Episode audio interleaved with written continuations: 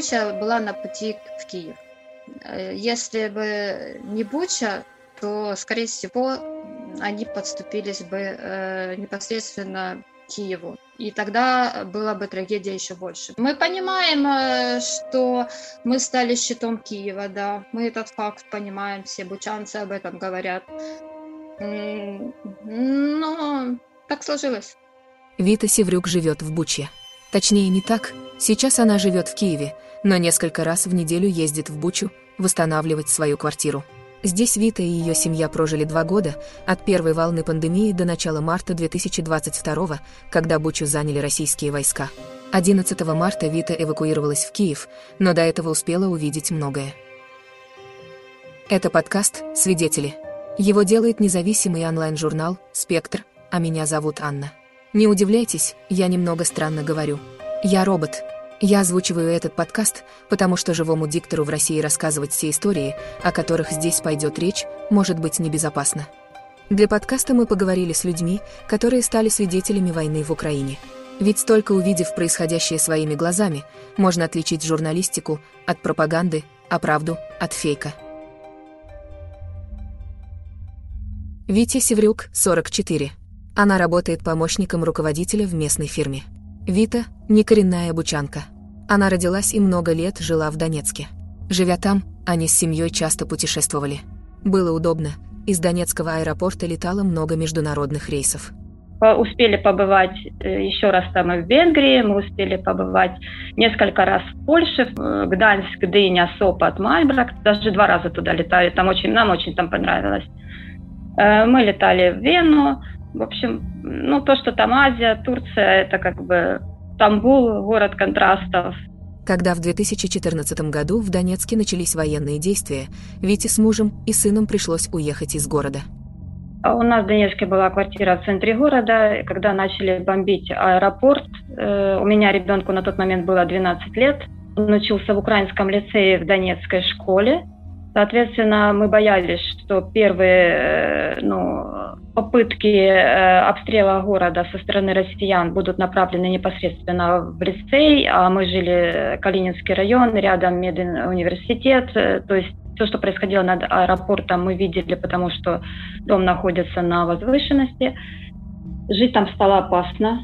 То есть там у нас вначале были факты каких-то таких и убийств. То есть людей на машинах, у кого были хорошие, дорогие машины, в центре города у нас останавливали. Если люди не хотели отдавать машину, к сожалению, их убивали. Но в 2014 году это были единичные факты. То есть такого зверства, как было в Буче, в Донецке не было. Это я сразу вам говорю откровенно, это факт.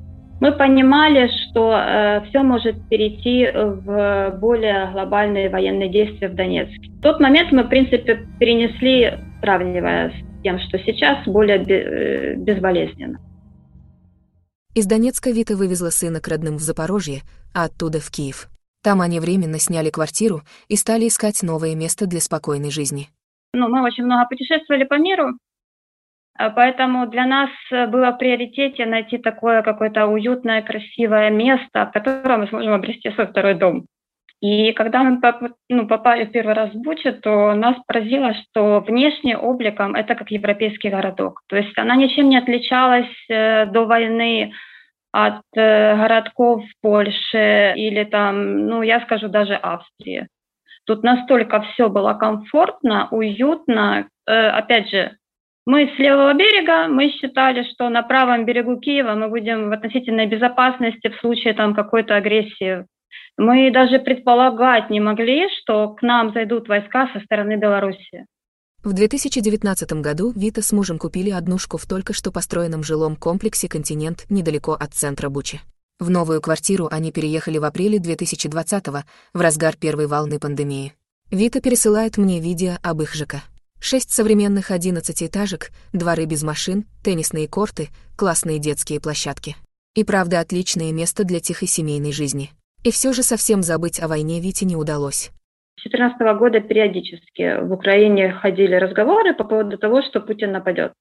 Не верилось просто. Честно сказать, не верилось.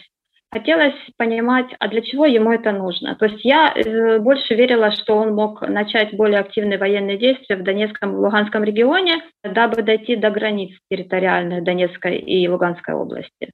Но то, что пойдет нападение вот такое и полномасштабно по всей Украине 24 числа мы проснемся от обстрелов, и если бы мы вот сейчас отмотать это все назад, я бы, наверное, 24-го собирала чемоданы и куда-то шла пешком, убегала с Бучи, потому что я не могла себе поверить, что вот будет такой ужас. Как бы там ни было, но как-то очень долгое время мы думали, что мы очень такие, как соседи, которые должны жить мирно, тем более в наше время.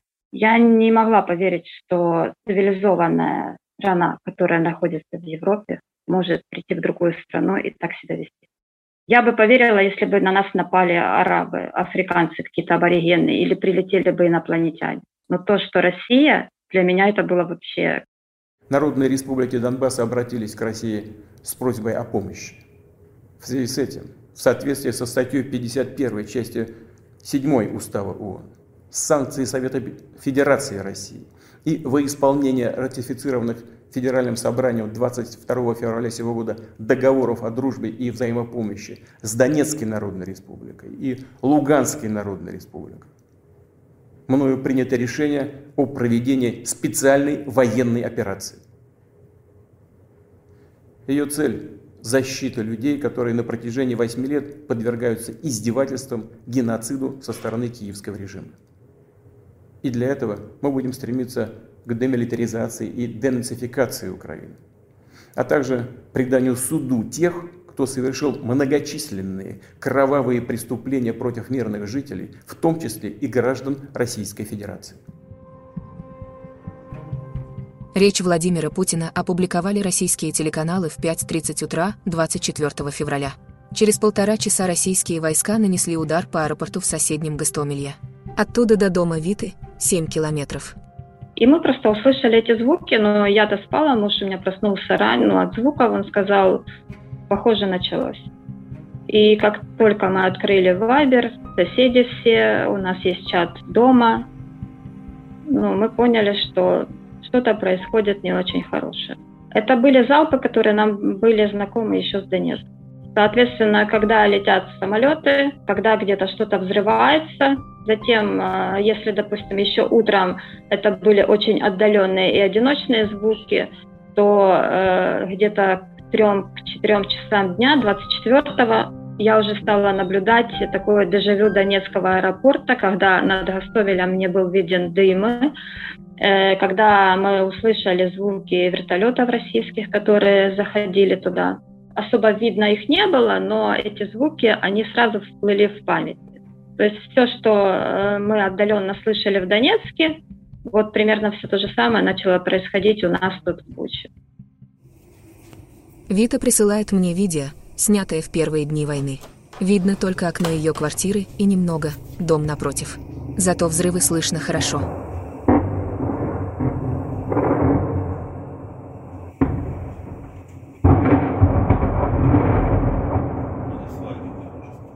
Если в 2014 году Вита и ее семья смогли уехать из Донецка в центр Украины, то в этот раз было непонятно, куда бежать. Сообщения об атаках поступали из разных районов страны. К тому же, к 25 февраля оба моста, ведущие из Бучи в Киев, были взорваны. Оказавшись отрезанными от мира, Вита с семьей были вынуждены остаться, как и многие их соседи. У нас в комплексе подвал, у нас дома кирпичные. Мы понимали, что, в принципе, мы можем пересидеть какое-то время здесь, пока уже не будет объявлен коридор, чтобы люди могли выехать. Потому что на 26-е у нас в комплексе было где-то порядка, наверное, 300-400 людей. Вот в 6 домах. 27 февраля мы, кстати, еще ночевали в квартире. И проснулись от того, от звуков таких, что где-то что-то взрывается, стреляет. Так как мы выехали еще с Донецка-то пораньше с ребенком, а муж у меня находился там больше, он сразу понял, что это. Он сказал, быстро собираемся, уходим в подвал. Мы спускались по лестнице, было видно в окно. У нас та часть дома, которая лестничные пролеты, не лифт, а лестничные пролеты, она выходит на сторону Воксальной, и мы увидели, что там просто клубы дыма поднимаются над городом. Мы спустились в подвал, и с 7:30 где-то часов до 3 дня все наши жители находились в подвале. В этот момент колонна русской техники пыталась прорваться в Ирпень. Ну, я так понимаю, что и когда они зашли на Вокзальную, начался реальный бой. Мы были в подвале, в этот момент у нас взрывная волна шла даже в подвальной части нашего дома. То есть я сидела возле стены, которая несущая, и слышно было, вот как что-то взрывается. Вот эта вот сила взрыва, она просто проходила через нас. Ну, реально мы думали, что мы выйдем, и наших домов не будет. В тот день Украина заявила об уничтожении колонны российской техники на улице Вокзальной. Эта улица проходит через весь город мимо железнодорожной станции Буча. Совсем рядом с ней, в переулке Алекса Тихого, стоит ЖК «Континент», в подвале которого прятались Вита и ее семья. В тот день их дома почти не задело. Только по фасаду одного балкона прошлась автоматная очередь. Разбило стекло. Но 27 февраля бои за Бучу только начинались. Потом уже бои продолжались, ну, просто можно сказать, бесконечно. То есть началось это все, 27-го был бой, потом вроде как нам сказали, что линия фронта отодвинулась, типа россияне отошли. Но вечером 28-го мы опять уже бежали в подвал, потому что мы услышали опять звуки боев. Позже мы поняли, что Буча оккупирована, что у нас в Буче украинских вооруженных сил нет, что Бучу заняли полностью российские вооруженные силы. В первый день войны в Буче еще работали продуктовые магазины. Уже на следующий день большинство из них закрылись. Понимая, что дальше выживать придется сообща, жильцы континента устроили самоуправление. Появились активисты, которые говорили: ребята, давайте вот сделаем это, давайте сделаем это. Ну, мы поняли фактически, что мы тут оставлены, сами собой, что в тех условиях помощи ждать неоткуда. После боя на Вокзальной в ЖК пропало электричество. Кроме жилых квартир, в комплексе до войны работали кофейня, парикмахерская, магазин бытовой химии, кулинария и супермаркет «Пчелка». Все они закрылись еще в первые дни войны, но в «Пчелке» до сих пор лежали нераспроданные продукты. Представитель от супермаркета, понимая, что у них продукты будут, просто портятся. Они раздавали эти продукты людям. У нас на первом, на втором этаже были колясочные. Мы туда это все складывали, понимая, что дальше, если дальше пойдет ситуация, то нам нужно организовываться и выживать вместе. То есть готовить на всех, кто остался, потому что если пропадет газ, мы понимали, что готовить нужно будет на кострах. И, соответственно, выжить человеку, просто сидя в своей квартире и спускаясь в подвал, нереально. Нужно было организовываться, нужно было всем вместе разделяться. Мужчины ходили, добывали дрова, это уже потом, складывали печи у нас во дворах, когда у нас не стало газа 8 марта. То есть оно все шло вот поэтапно. Вот была необходимость принести продукты, мы их сложили в колясочной. Потом появилась необходимость что-то сделать с электричеством. У нас мужчины сделали нам времянку. То есть на нашем комплексе не было электричества, но нашли кабеля, подключили кабелями электричество от школы, где не были повреждены. И мы смогли включить котлы, потому что это был март, это были минуса, у нас в квартирах холодно. И мы смогли в квартирах включить котлы, чтобы был какой-то обогрев. Соответственно, у нас был интернет, потому что в нашем ЖК жил сотрудник, и с нами остался сотрудник интернет-провайдера, который отнес роутер в подвал, и у нас даже в подвале был Wi-Fi. Теперь электричество приходилось расходовать экономно. Жильцы договорились включить свет, холодильники и котлы. Большей нагрузки линии могли не выдержать, так что на стиральные машинки, пылесосы и посудомойки наложили строгое табу. Правда, многие жильцы даже не поднимались в свои квартиры. Бои продолжались, вдоль домов ездила военная техника, и люди боялись обстрелов. И точно так у нас погиб сосед первой секции. В первых числах марта он был в своей квартире, в этот момент шла колонна россиян за Стеколки по Вокзальной, это чуть-чуть выше нашего комплекса. Он стоял возле окна, и его убили, в сердце попадание. Мы так понимаем, скорее всего, он подошел, любопытство сработало мужское. Он подошел к окну, они стрельнули в окно, мы услышали бьющееся стекло и взрывы, выгорела квартира под ним. Было возгорание в его квартире, но наши ребята побежали, потушили. Пытались понять, что с ним, но поняли, что там уже ничем не поможешь. Там было ранение сердца, то есть это снайпер. Постепенно в подвале ЖК наладили быт. Люди перенесли сюда матрасы, вынесли на первый этаж стол, плиту и чайник, чтобы можно было во время обстрелов попить чаю. За 3-4 дня вырабатывалось правило, и мы знали, что обстрелы шли где-то вечером с 9 до 2 часов ночи и утром. Но некоторые боялись, и некоторые там постоянно находились. Вот у меня, допустим, друзья были с ребенком 8 лет, он боялся спать дома. Они спали в подвале, потому что для него это был шок. Мы пытались спать в подвале, но холодно, и потом все-таки поднимались домой. Даже просто для того, чтобы сходить в душ, пока был газ, в квартирах было теплее, соответственно, потому что у нас котлы, дома с индивидуальным отоплением, соответственно, у нас было комфортно. Вот какую видеоэкскурсию по подвалу Вита записала на свой телефон в те дни. На экране темный подвал, людей едва видно. Но видно, что все сидят в куртках и шапках. Это вот у нас... это у нас гостиная. Нет, это у нас столовая. Это у нас одна спальня. Вот тут вторая спальня. Это уже детская. Это детская. Там не видно, там 2 ребенка. Идем дальше. Это отдельные апартаменты двухместные. Сейчас покажу, что тут. Вот там где-то в углу у нас водичка. Мальчики сделали. Опа. Если вдруг совсем печально, у нас будет вода.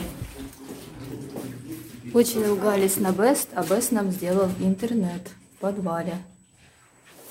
И тут еще вот апартаменты двухместные. И там еще апартаменты.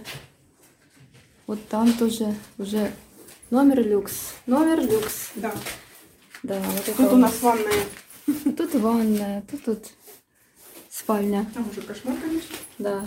Так и живем. 25 числа, мы тут? Я с 24-го. Даже с 24-го. Когда после очередного боя окончательно отключилось электричество, умельцы подключили кабель к дизель-генератору соседнего телеканала. Теперь энергии в домах хватало только на то, чтобы дважды в день зарядить телефоны и связаться с родными извне. Только так Вита и ее соседи могли узнать о том, что происходит за пределами ЖК. У нас девочка жила на 3-м этаже, и у нее родители живут непосредственно на Водопроводной. И вот у нее папу застрелили. Позвонила ей соседка и сказала, что мама твоя у нас, отца застрелили российские военные. Как она мне рассказала, папа с мамой были в подвале.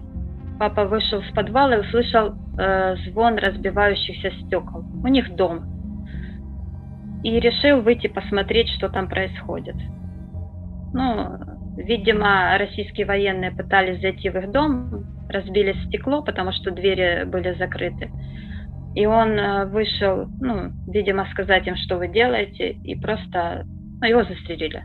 Она говорит, я просто могла это предполагать, потому что, когда я потом пришла забирать маму, труп папы лежал на углу дома. Российские военные были в их доме, они ей отдали маму, сказали, вы откуда? Она сказала, что я с ЖК, у меня там 2 дочек, они отдали ей маму, а папа там лежал. Я не знаю, при каких обстоятельствах там произошло это убийство, может быть, одни военные пытались зайти в дом, а он вышел из-за угла и просто спровоцировали их, то есть, может быть, это было неумышленное. Но факт тот, что вот так вот они убили. С конца февраля бои за Бучу шли каждый день, пока в начале марта российские войска не оккупировали город. Часть жителей успели эвакуировать, а тем, кто остался, приходилось передвигаться по городу очень осторожно. Уже после ухода российских войск на обочинах дорог в Буче найдут тела убитых людей и расстрелянные машины. И все же некоторые бучанцы пробовали уехать из города. По словам Виты, такую попытку совершили ее сосед Антон с беременной женой Аней.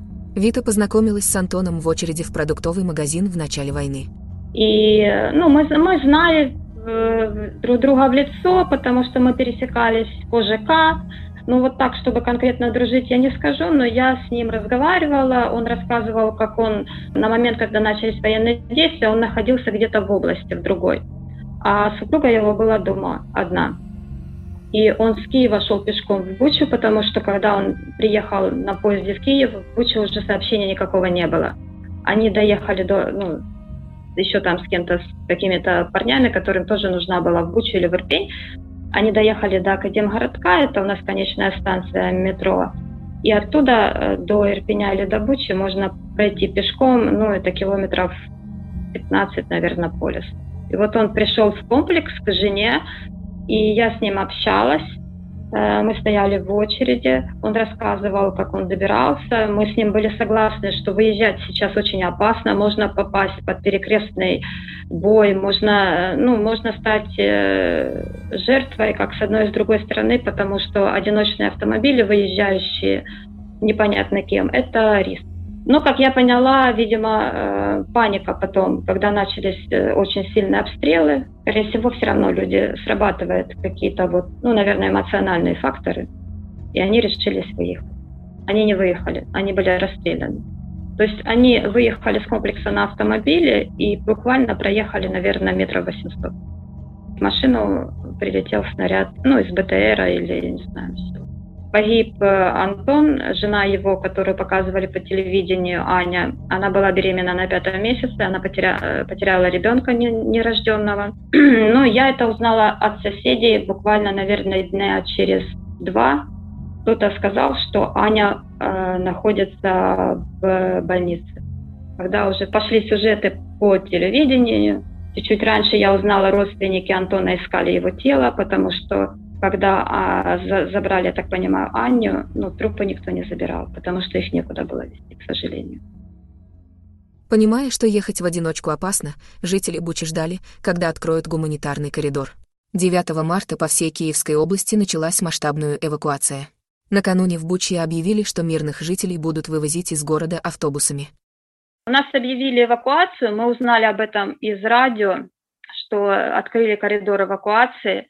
Люди стали собираться, было очень холодно, у кого не было машин, у нас тоже машины нет, и мы сказали, мы не пойдем пешком, потому что страшно, потому что дикий ветер, минус 10, непонятно, куда идти пешком, приедут ли вообще эти автобусы, потому что 9 марта люди пошли на 9 утра на эвакуацию, автобусы приехали только в 3 дня.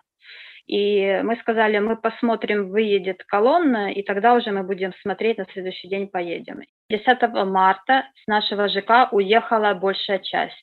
Уехала, наверное, машин 20. И когда колонна уехала, днем мы услышали звук, как будто бы что-то взорвалось непосредственно возле нас. Мы находились все на 1-м этаже нашего комплекса. У нас тут холл такой большой, и мы там, соответственно, находились. Если уже обстрелы, то мы уже шли в подвал. У нас комплекс закрытого типа, двор без машин, и у нас ворота по боковам. Они взорвали эти ворота и зашли в ворота. И когда мы услышали этот хлопок, мы вышли из парадного своего и увидели русских военных, которые шли четко сразу в нашу встречу с текстом. Там был военный, который потом представился Александром, и с ним было 6... может быть, это охранники, может быть, это его подчиненные. Украиномовные соседи попытались с ними заговорить. Он сказал, я вас не понимаю и разговаривать с вами не буду. Я русскоязычная, плюс я понимаю, что у меня речь, скажем так, она донецкая, она специфическая. И я с ним стала разговаривать. То есть он задал вопросы, много ли вас тут? Я говорю, да, нас много, мы все мирные граждане, мы находимся в своем ЖК. До самого верхнего этажа люди живут. Я говорю, да, а почему вы не уехали? Мы сегодня выпустили 35 машин, почему мы не уехали? Мы говорим, потому что мы не знали, проедут ли эти машины. Ну, завтра будет коридор, мы поедем завтра. На следующий день российские военные пришли снова. Сказали, что сегодня будет еще один гуманитарный коридор, объяснили, как себя вести во время эвакуации и посоветовали уезжать. Чтобы мы обязательно на руки повязали белые повязки, чтобы мы ехали на аварийке, на машине, чтобы медленно, никаких телефонов, ничего не снимать, разрушений не снимать. Если кто остался и будете пеше передвигаться по комплексу, по городу, идете строго посередине дороги, руки не должны быть в карманах, вы должны идти медленно, вы не должны бежать.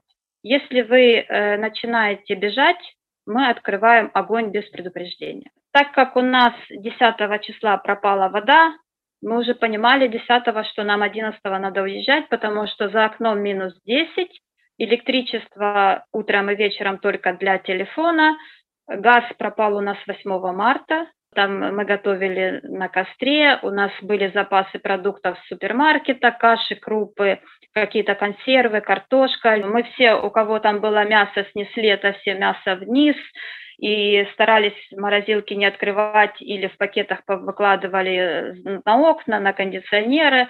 В принципе, мы понимали, что мы могли там выжить, но уже на тот момент мы знали, что с нашего комплекса люди выходили к родным и шли по Буче, и рассказывали о том, что в Буче много убито мирных. И мы понимали, что этот весь кошмар может прийти к нам непосредственно в дом. 11 марта несколько десятков жителей континента расселись по оставшимся машинам, чтобы уехать из города. В 7 авто набилось по 6-8 человек. И все же уехать из Бучи решили не все. Около 20 человек не захотели рисковать и, несмотря на уговоры, остались в подвале ЖК. Связь с ними вскоре пропала. Были люди, которые побоялись. Ну, тут нужно понимать, что мы уже знали, что колонны машин обстреливают, что люди погибают. И, соответственно, риск попасть под обстрел, выезжая даже по коридору, он присутствовал.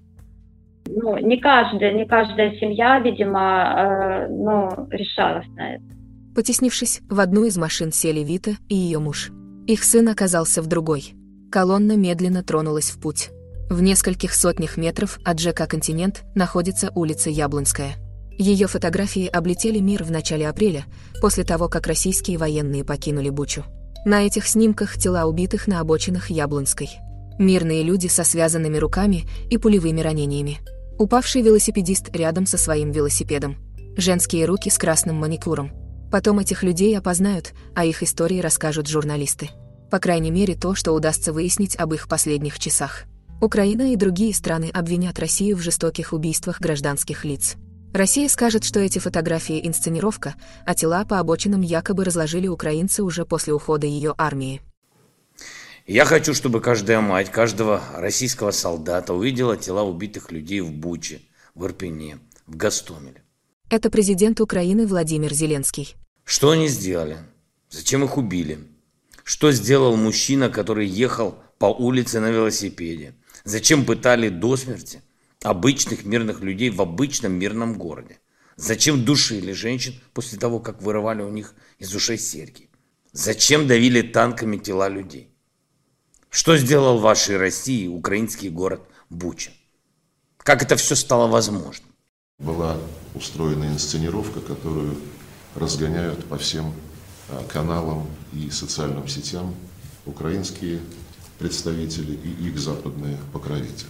А это министр иностранных дел России Сергей Лавров. Российские военнослужащие полностью вышли из этого города 30 марта.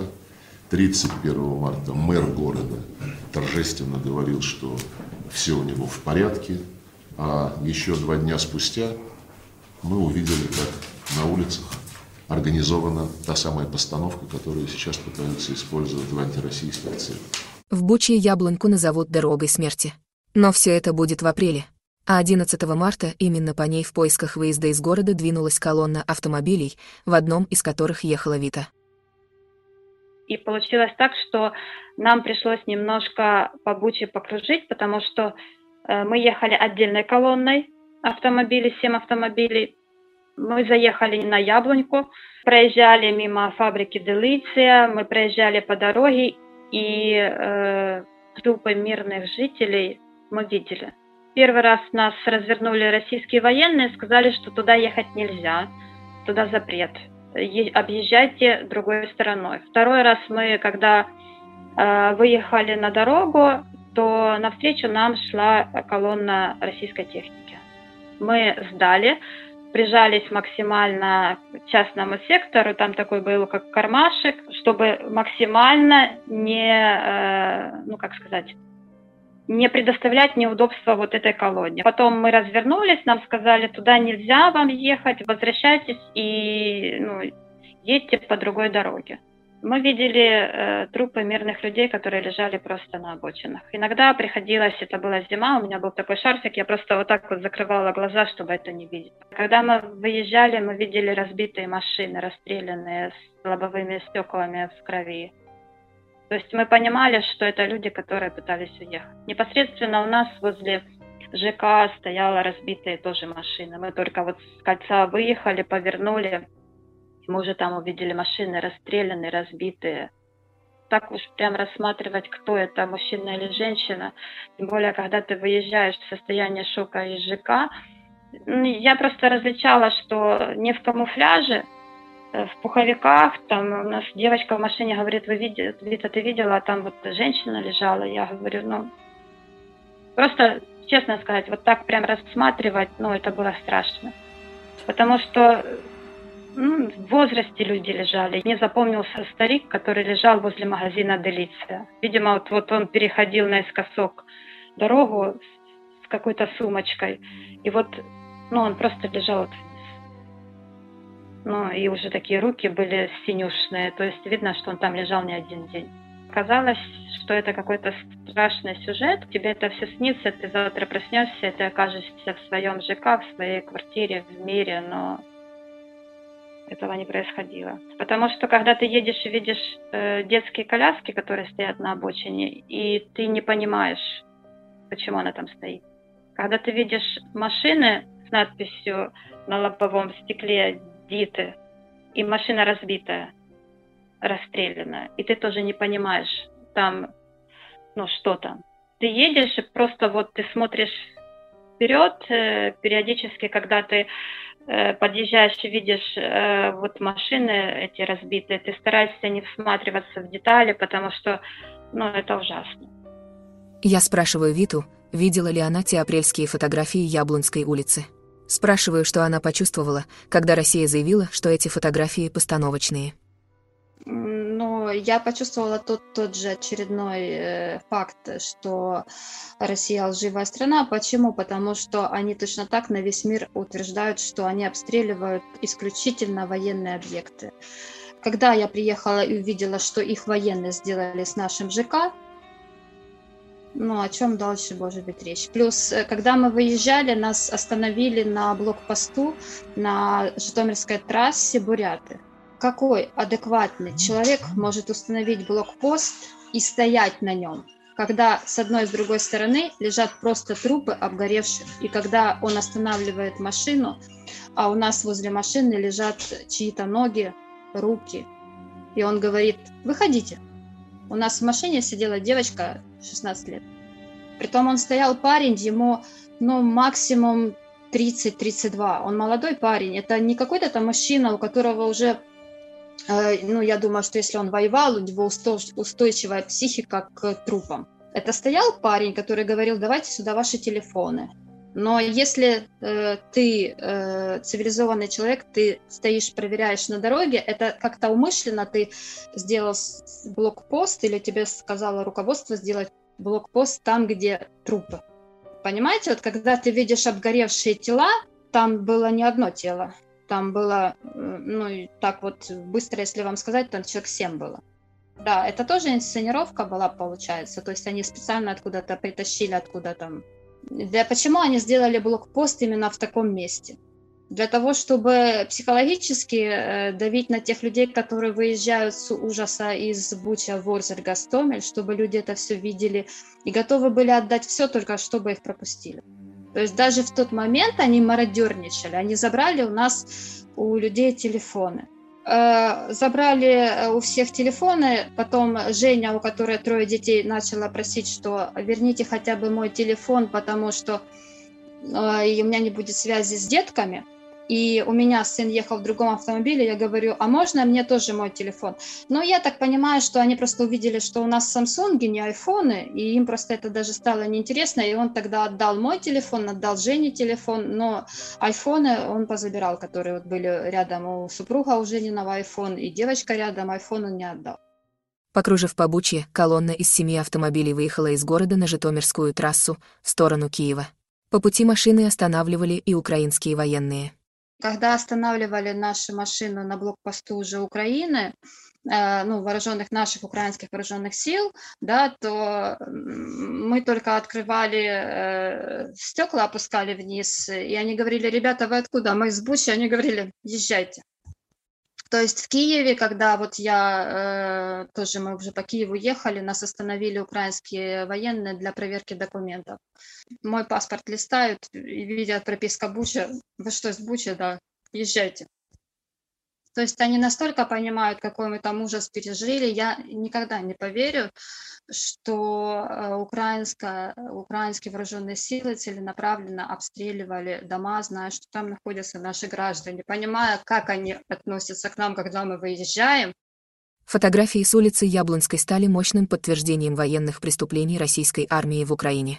Но в России к этим снимкам до сих пор относятся неоднозначно.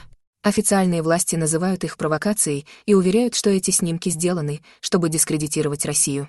Провластные каналы даже делали разборы видео с Яблоньки, на которых якобы заметно, как трупы двигаются.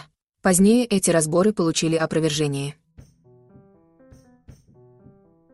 В начале марта, когда за Бучу еще шли бои, в России был принят закон о фейках. Он запретил распространение любой информации о событиях в Украине, отличающейся от официальных данных российских властей. Поэтому все, что мог узнать о событиях в Буче обычный российский зритель, ограничивается позицией Кремля. А Кремль утверждает, что Буча – это провокация. СМИ, которые могли описать другую точку зрения, были закрыты или заблокированы. Специально для этого подкаста мы попросили Левада-центр провести исследование об отношении россиян к закону о фейках. Мы составили список из 10 вопросов о том, доверяют ли респонденты данным государственных СМИ, какую информацию ставят под сомнение и нужен ли в принципе закон о фейках. Левада-центр опросил 1600 человек в 50 субъектах России и получил, как нам показалось, совершенно удручающие результаты. Хотя в Леваде говорят, что есть в них и поводы для надежды.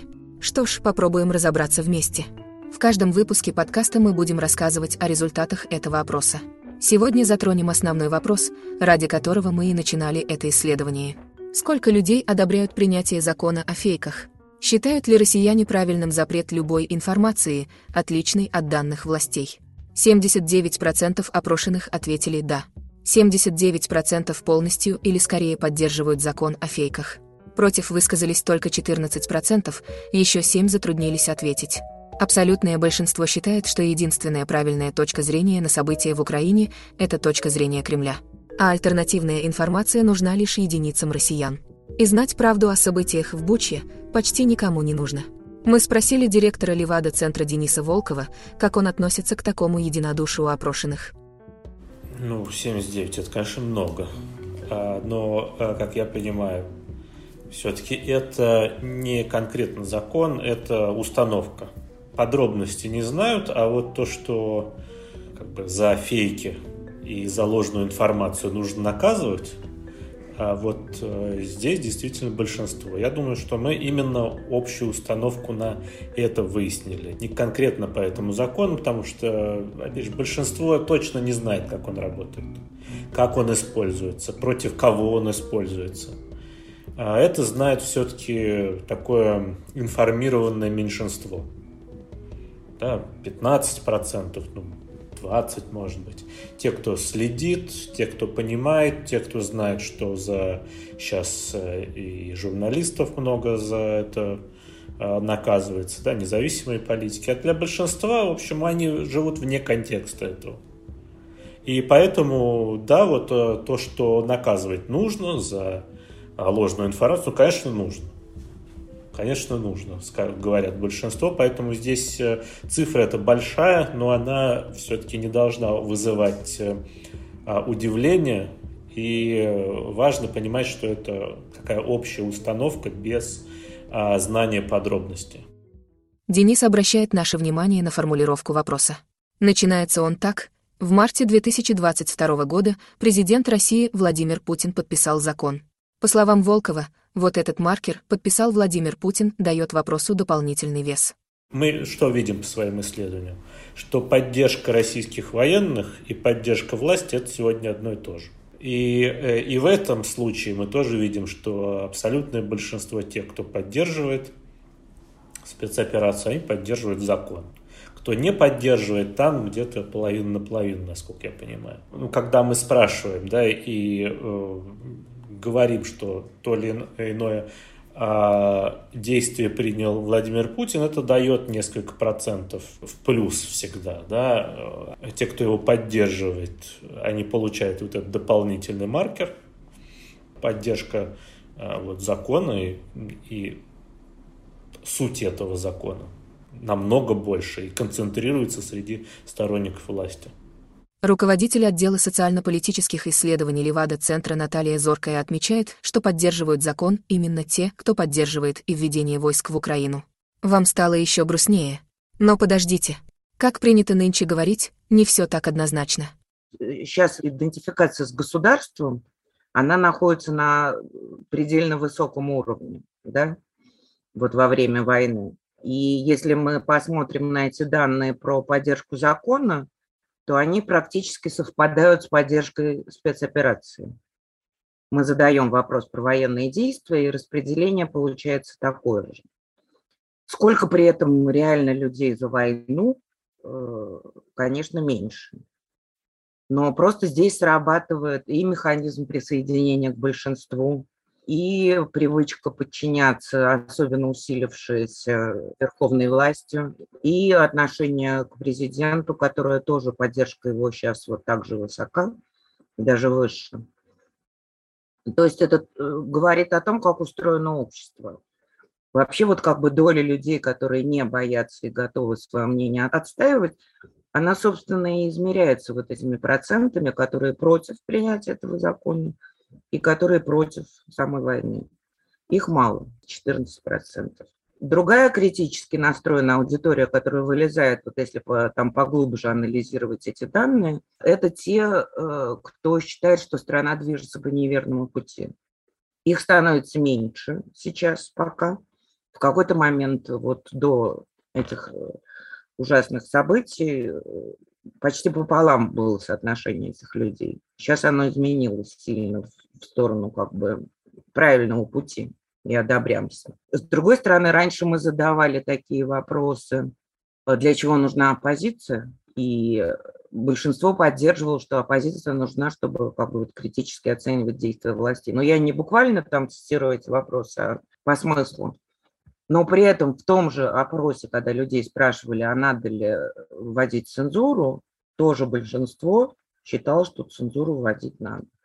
То есть критика власти, она не то чтобы осуждается, а ее очень опасаются. Это апеллирует тогда, ну, в том числе к совести человека, да? Это ставит его в такую ситуацию, когда он должен подумать, а не согласен ли я с этим, когда идет какое-то сопротивление. И ему становится страшно и тревожно, и тогда начинают работать механизмы вытеснения. Интересно, что несмотря на массовую поддержку закона о фейках, многие опрошенные понимают, что он был принят не столько для защиты правды, сколько для защиты Кремля. Но об этом вопросе мы поговорим в следующем выпуске. А пока вернемся к нашей героине. В Киеве Вита и ее семья сначала остановились прямо в офисе компании, где работает Вита, а потом переехали к знакомым. Через 3 недели Владимир Путин объявил, что Россия прекращает наступление по киевскому направлению. После этого российские войска оставили Бучу, и в город вошла украинская армия. В середине апреля в Бучу вернулась и Вита. По сообщениям соседей, она уже знала, что во время оккупации в их ЖК поселились российские военные. Они заехали сюда в комплекс, и у них была цель обустроить тут, видимо, себе штаб и место для дислокации, для своей. Они вскрыли все квартиры, абсолютно все квартиры в нашем ЖК, двери все выломаны. На нижних этажах есть у кого двери расстрелянные, просто вот вся дверь, она в таких вот как следах выстрелов каких-то. Они их просто выламывали вместе с коробками. Где невозможно было выломать с коробкой, там эти двери выламывались с куском стены. Взрывалась рядом стена, и это все выламывалось. У нас на этаже такого нет, а на 4-м этаже я видела.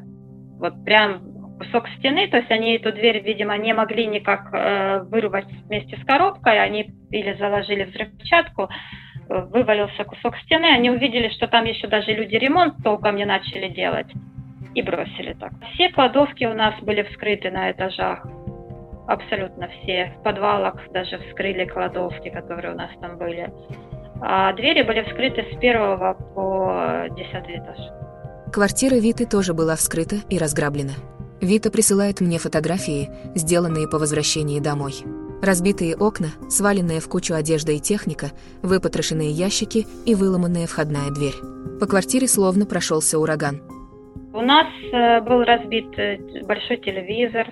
Я не знаю, почему они почему-то ненавидят эти большие плазменные телевизоры, они их разбили практически у всех. У нас был раскурочен компьютер мощный ребенка, который студент, соответственно, там видеокарта мощная, там процессор, там материнка, все это было с компьютера вынуто. То есть они, видимо, тут сидели, взяли инструменты, которые там у мужа были с гардеробной, и все это тихонечко разбирали. Вся одежда, все с гардероба просто вот валялось от входа в гостиную до панорамного окна.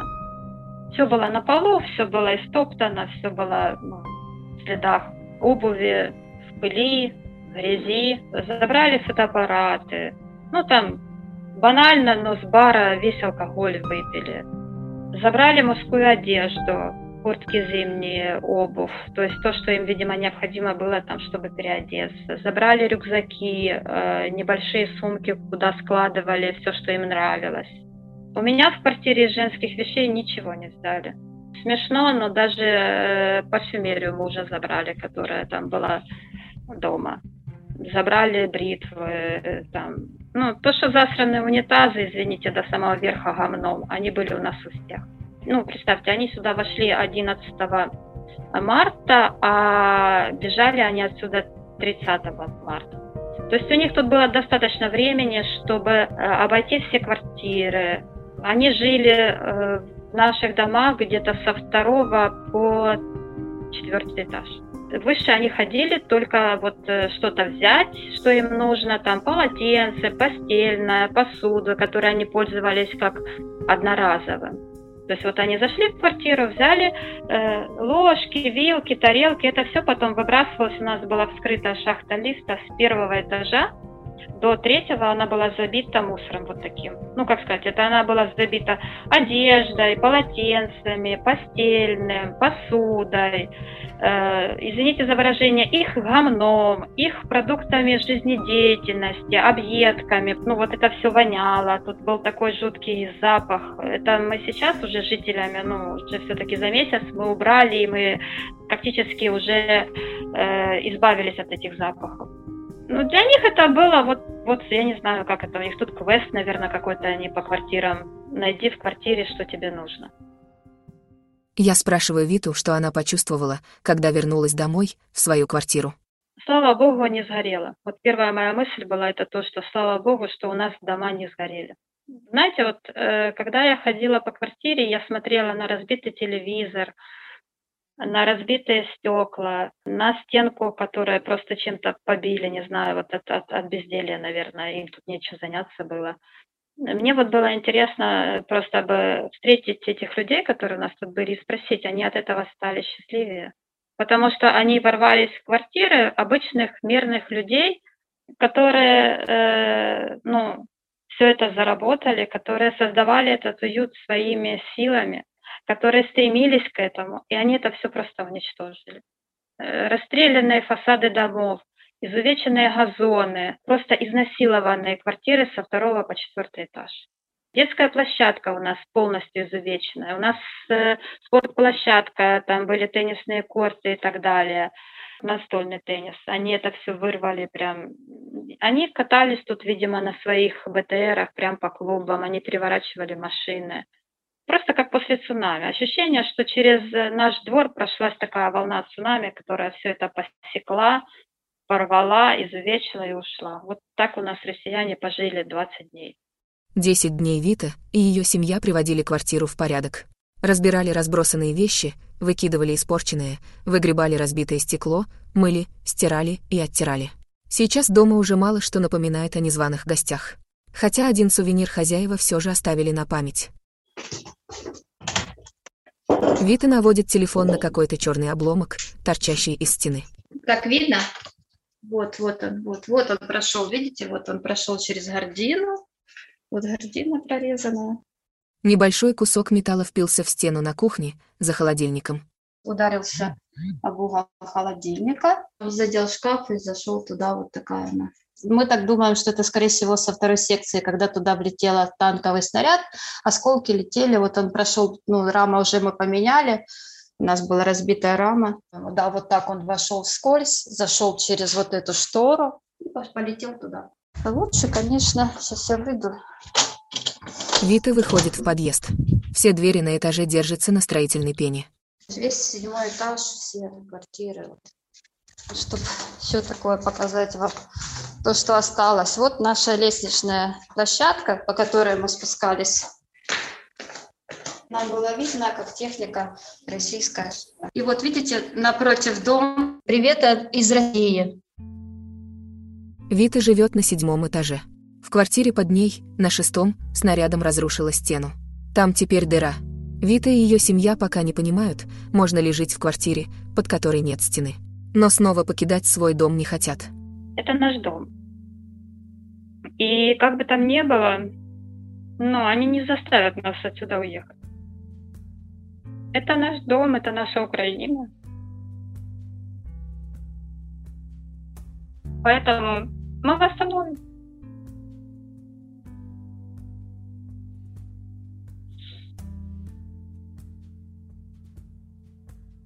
Можно, конечно, все бросить, можно куда-то уехать, но изменит ли это ситуацию в целом?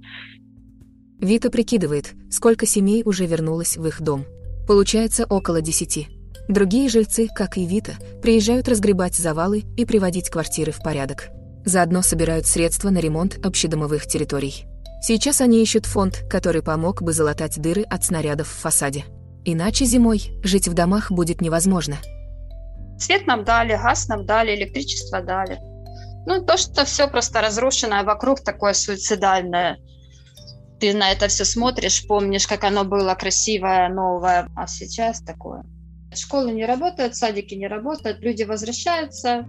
Люди занимаются восстановлением в основном.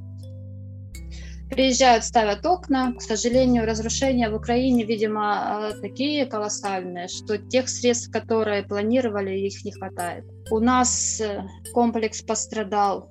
Очень много разрушений там в другой части Бучи. В Буче до сих пор регулярно звучит воздушная тревога. В подвал Вита больше не спускается. Решила, что будет, то будет. Сын Виты прямо во время войны окончил бакалавриат Киевского политехнического института, получил диплом айтишника. Теперь планирует поступать в магистратуру.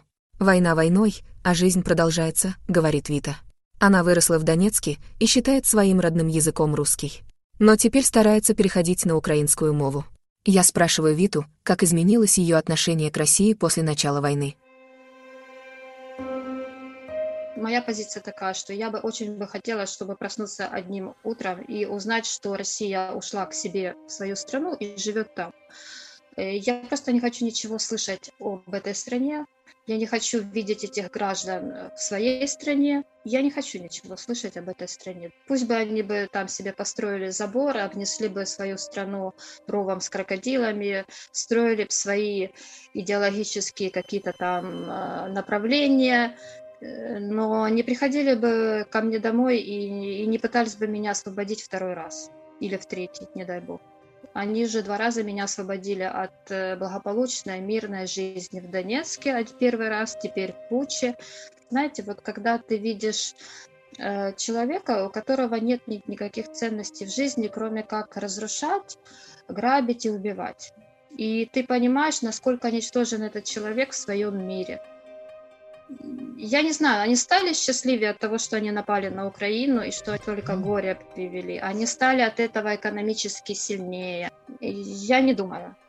И те люди, которые вот это все делали в наших домах, в Буче, в Ирпене, в Гастомеле, те люди, которые сейчас нажимают на кнопки ракет, которые летят далеко не в военные объекты, вот мне просто хочется спросить, а для чего это все? Что они хотят? Они хотят разрушить все вокруг и жить в своей какой-то мифической гармонии? Или благополучие моей Украины, или благополучие непосредственно моей семьи как-то влияет на их благополучие? Я что-то у них забираю. Если я не хочу говорить на русском языке, от этого они становятся менее счастливы? Почему? Почему какая-то другая страна приходит ко мне и начинает мне указывать, как мне жить, какую политику вести, какую идеологию, какие книжки читать? И если они освободители, ну, простите, а от чего они нас освободили? От жизни? От квартир? А кого-то освободили от близких и любимых людей? Кого-то освободили от нерожденных детей? Это просто ужас. Я не знаю вообще, в какой стране могли вырастить таких людей, которые сейчас это все совершают. Это был подкаст «Свидетели». Его делает независимый онлайн-журнал «Спектр». Подписывайтесь на подкаст на Яндекс.Музыке, Apple Podcasts, Spotify, Google Podcasts, CastBox, YouTube и других платформах.